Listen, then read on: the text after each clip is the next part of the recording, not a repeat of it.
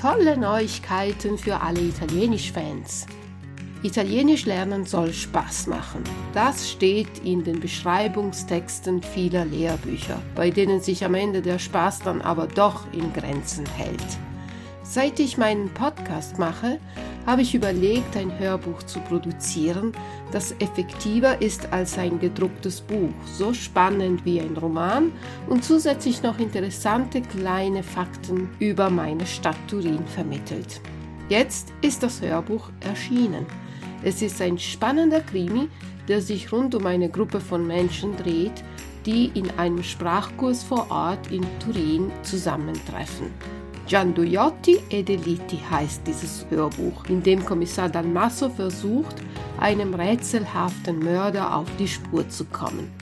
Sie als Hörer enträtseln dabei nicht nur dieses Geheimnis, sondern auch die Geheimnisse der italienischen Sprache. Das Hörbuch ist für Anfänger mit geringen Vorkenntnissen und wird mit einer Materialsammlung zu Mit- und Nachlesen begleitet. Mehr Informationen zu diesem spannenden Lernkrimi, der im Brainbook Verlag erschienen ist, finden Sie wie immer auf meiner Homepage unter www.il-tedesco.it. Ich bin gespannt, ob Sie den Mörder finden und ihm das Handwerk legen können. Ich wünsche Ihnen schon jetzt viel Spaß dabei.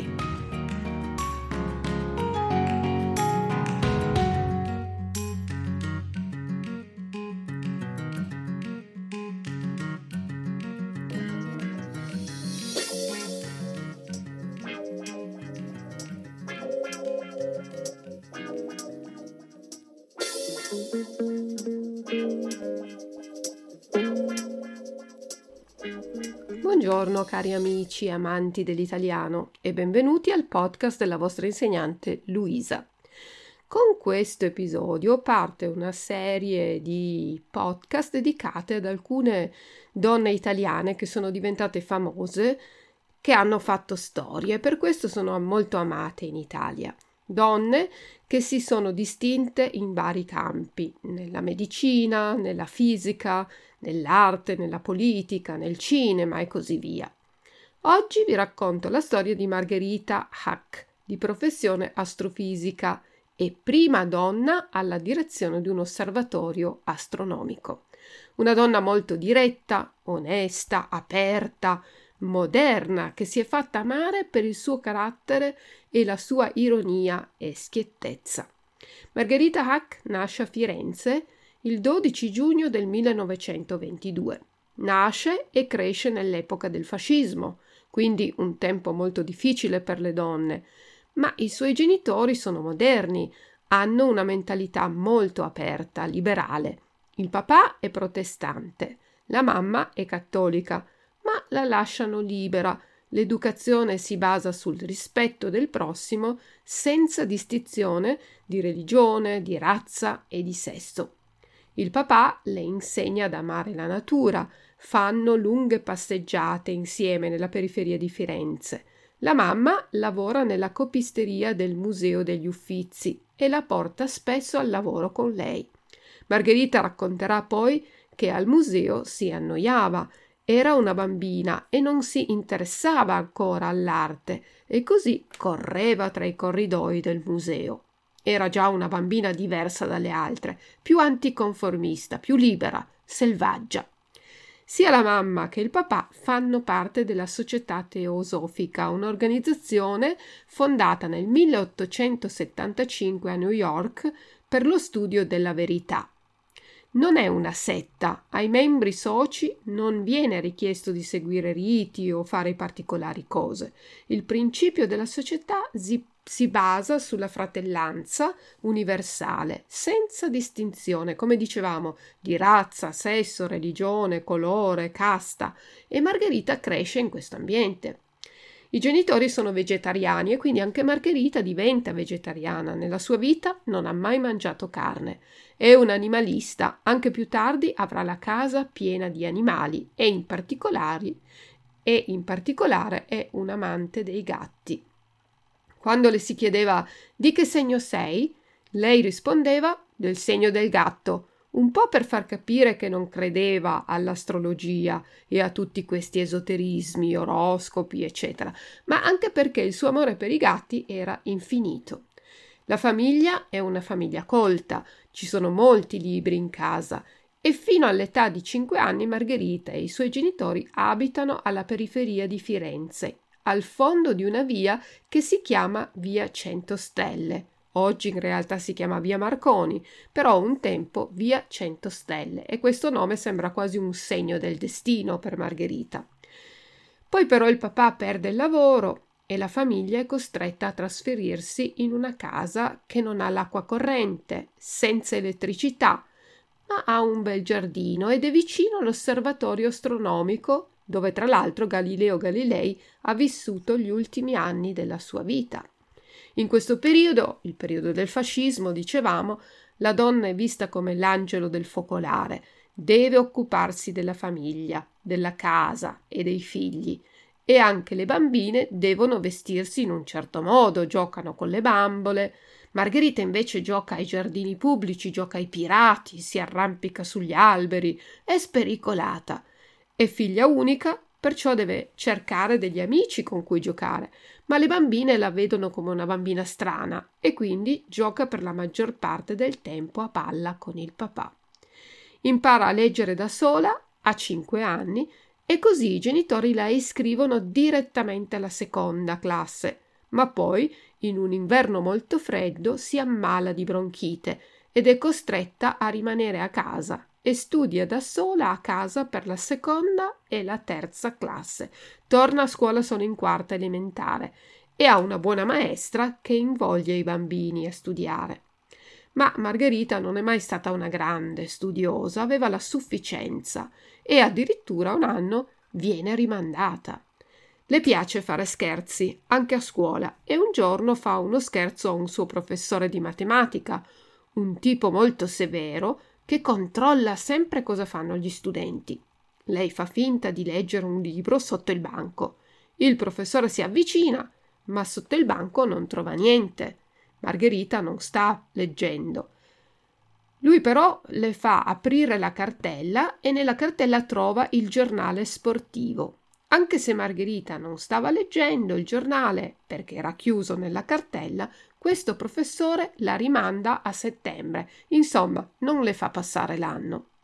Margherita è appassionata di sport, segue le partite della Fiorentina, segue il ciclismo, il Giro d'Italia e all'ultimo anno di liceo si avvicina come per caso all'atletica leggera.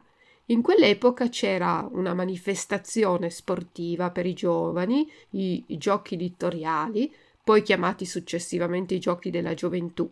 C'erano gare di atletica leggera e quando Margherita è all'ultimo anno di liceo manca un atleta per le gare che si svolgono a Roma e per trovare una sostituta in tutta fretta chiamano lei. Lei dice subito di sì e va a Roma a gareggiare. Questo amore per lo sport continuerà per sempre. Dopo la guerra le associazioni sportive vengono sciolte, non ci sono più manifestazioni, ma Margherita continua a fare sport e gareggia da sola perché non c'è più nessuno.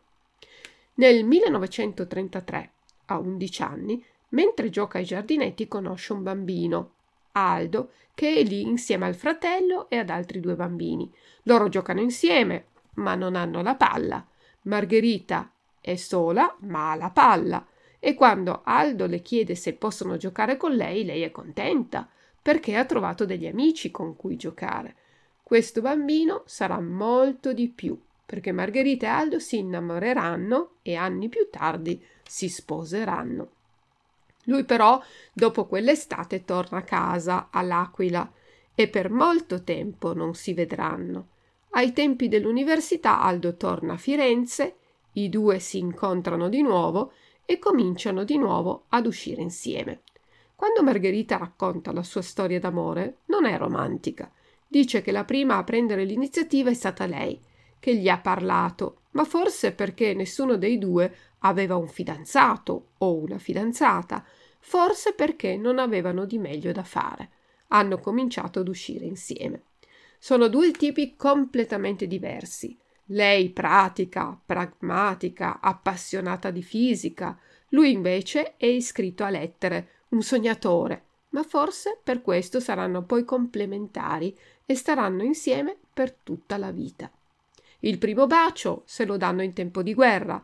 Ci sono i bombardamenti e devono scappare, ma il rifugio antiaereo è troppo lontano. E così si nascondono dietro ad un portone e lì si baciano.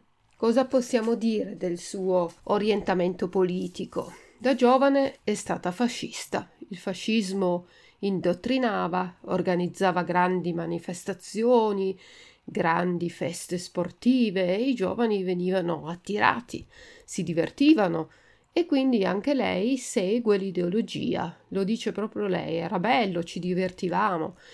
Questo fino al 1938, quando capisce cos'è veramente il fascismo. Nel 1938 escono le leggi razziali e una sua insegnante viene mandata via dalla scuola perché è ebrea. Anche due compagni vengono allontanati dalla scuola perché sono ebrei e lei questa cosa non la capisce. Cresciuta in un ambiente liberale che rispetta il prossimo, non condivide l'ideologia fascista, ma all'inizio non sa cosa fare. Un giorno incontra la maestra per strada, la saluta timidamente, ma non fa di più, e questo sarà un suo rammarico per tutta la vita, il non avere reagito o fatto di più perché non sapeva cosa fare. Tempo dopo verrà a sapere che la maestra era stata rinchiusa nel carcere di Firenze e si era suicidata venti giorni dopo il suo arresto. Da quel momento cambia la sua posizione politica e non ha paura di esprimere le sue idee in pubblico. A scuola si schiera contro il fascismo e dice apertamente che è una vergogna che paesi più grandi vadano ad occupare paesi più piccoli come il Belgio, l'Olanda, per questo il professore la porta dal preside. Viene espulsa dalla scuola per 30 giorni e le danno un brutto voto in condotta.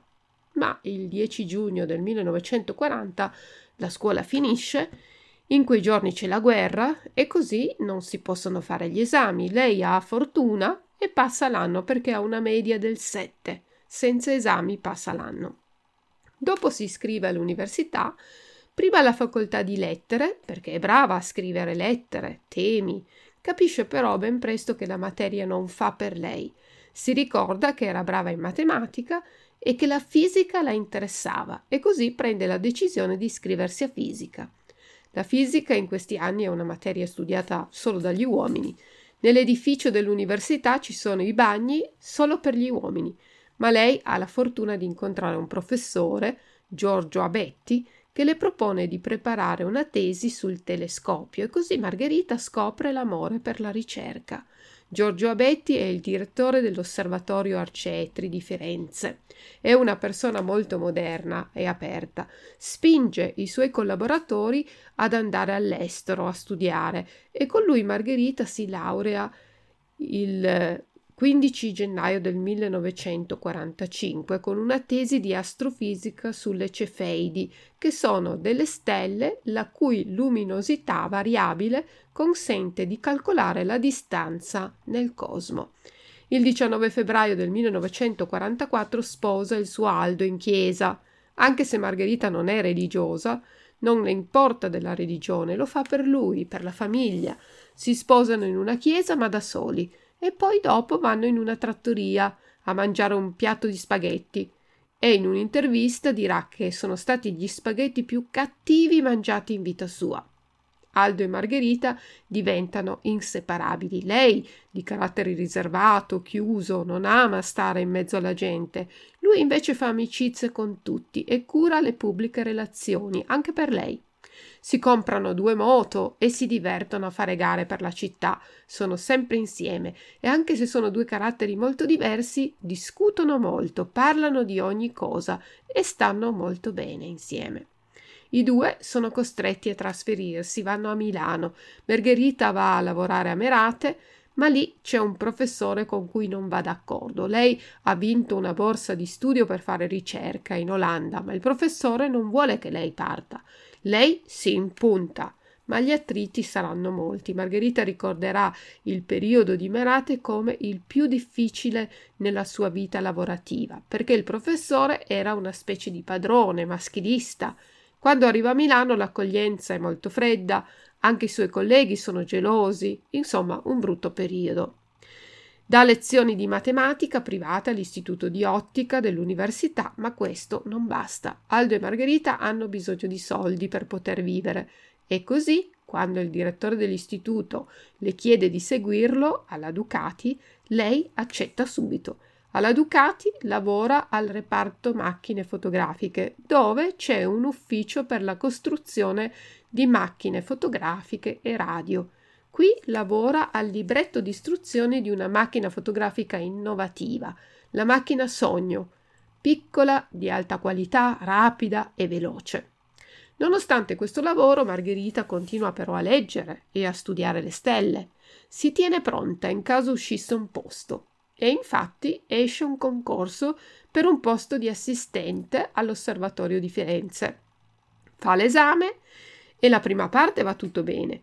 Poi Quasi alla fine dell'esame i professori le chiedono perché dalla Terra vediamo sempre la stessa faccia della Luna? Margherita rimane perplessa e non riesce a passare. Su otto posti disponibili lei arriva al nono posto. Anni dopo, per spiegare questa cosa anche ai bambini, li mette nei ruoli della Terra e della Luna. Il bambino Luna deve girare intorno al bambino Terra. La Luna è costretta a guardare sempre la Terra perché la Terra è molto più grande di lei e la attrae gravitazionalmente. Dopo che la Luna ha fatto un mezzo giro intorno alla Terra, ha anche fatto un mezzo giro su se stessa. Insomma, il suo modo di spiegare è accessibile, facile da capire anche per i bambini. Dopo l'insuccesso del concorso, però, Margherita non si dà per vinta e infatti, tempo dopo, mentre continua a lavorare alla Ducati, le viene chiesto di collaborare all'Osservatorio di Firenze. Il direttore è una persona democratica che dà importanza ai suoi collaboratori e così Margherita può andare avanti con la sua ricerca. Nel 1964 vince la cattedra di astronomia a Trieste con la direzione dell'osservatorio e per la prima volta un osservatorio astronomico viene diretto da una donna. La prima cosa che fa da direttrice è far costruire un campo di pallavolo nel giardino dell'osservatorio. Il suo obiettivo è quello di fare squadra. Margherita crea un team di lavoro, vuole valorizzare i suoi collaboratori, passa molto tempo con loro e vuole sempre sentire le loro opinioni. L'osservatorio di Trieste era l'ultimo per numero di strutture, di finanziamenti, persone che ci lavoravano. Con Margherita arrivano nuovi posti di lavoro, conferenze internazionali, riceve grandi, grande visibilità, tanto che l'Osservatorio di Trieste diventerà uno dei più prestigiosi e collaborerà poi con le più importanti istituzioni astronomiche nazionali ed internazionali. Margherita fa carriera, diventa una divulgatrice, viene invitata in televisione e diventa famosa. Lei si stupisce e si chiede come mai la gente la ami così tanto, visto che lei è una persona così riservata, che non sta bene tra la gente. Ma il suo modo onesto, schietto e aperto la rende una persona molto simpatica. In un'intervista dice che vorrebbe avere la possibilità di vivere 10.000 anni per vedere cosa succede, che sviluppi ci saranno. Le piacciono i libri, gli animali e si impegna per i diritti civili. Della politica dice che dopo la guerra è stata di sinistra, non ha mai preso la tessera e non è mai stata iscritta ad un partito, ma le sue idee sono state di sinistra e ha votato a sinistra. Anche nel suo osservatorio ha sempre amato la democrazia e dare spazio ai suoi collaboratori. È una persona che parla apertamente delle sue idee. Si ricorda solo di un unico periodo in cui è stata conformista o ha cercato di adattarsi per conformismo al liceo. Le ragazze in quel tempo si vestivano con le gonne o i vestiti, lei invece era sempre sportiva. Tutti erano cattolici, mentre lei non credeva nella religione, ma a scuola si vergognava di essere diversa e così un giorno ha deciso di cambiare per diventare come gli altri, per farsi accettare. si fa battezzare e segue un corso di catechismo, si veste con la gonna e si cambia anche pettinatura, si fa la permanente. Margherita però non si sente a suo agio e pensando a quel periodo lo definirà un periodo di massima scemenza. Però accetta anche le idee diverse degli altri. Ha una collega, per esempio, Amalia Ercoli Frinzi, un'ingegnera aerospaziale un po' più giovane di lei, con la quale fa grandi discussioni. Amalia è cattolica, è credente, Margherita invece non crede, e le due donne parlano di questi argomenti a lungo. Oggi Amalia, parlando di Margherita, dice Margherita accettava pareri diversi, anche il mio, che credo in Dio, anche se lei rimaneva della sua opinione. Sono sicura però che adesso che Margherita non c'è più, mi sta guardando da una stella e starà dicendo la Malia aveva ragione. Margherita è stata molto attiva e sportiva fino in tarda età. Ad 80 anni giocava ancora a pallavolo, nuotava e faceva lunghe camminate. Ha detto però di sé quando non mi è più stato possibile fare sport, non ho avuto rimpianti, ho smesso, ho fatto qualcos'altro. Penso di aver avuto una vita felice. La felicità è godere delle piccole cose e non cercare di avere quello che non si può avere o quello che non si può fare. Della sua carriera ha detto non ho fatto nulla di speciale, mi piaceva la ricerca e ho fatto un lavoro onesto e serio. Forse l'unica cosa visibile che ho fatto nel mio lavoro è portare l'osservatorio di Trieste ad un buon livello. È sempre stata una persona molto pragmatica, come dicevamo. Per esempio, nel 1960 deve subire un'operazione all'ospedale e semi addormentata, sente che c'è qualcosa che le dà fastidio al braccio, eh, ha male al braccio e quindi si muove, cerca di liberarsi da questo fastidio. In lontananza sente la mamma che dice no, bisogna spiegarle che cosa succede. E gli infermieri però dicono no, no, per non spaventarla. Ma la mamma insiste e le parla Margherita, sta ferma, non ti muovere, perché ti stanno facendo una trasfusione. E Margherita capisce e immediatamente si tranquillizza e non si muove più. Ecco, questo era Margherita, una persona razionale. Il primo novembre del 1997 va in pensione e comincia a passare il suo tempo con i suoi cani, i suoi gatti e il suo giardino. Passa molto tempo con Eda, una donna diventata col tempo una sua grande amica. Eda era una bambina di solo un anno, venuta dall'Albania, con la passione per il cosmo. Eda vede Margherita in tv e le scrive perché anche lei vuole studiare fisica.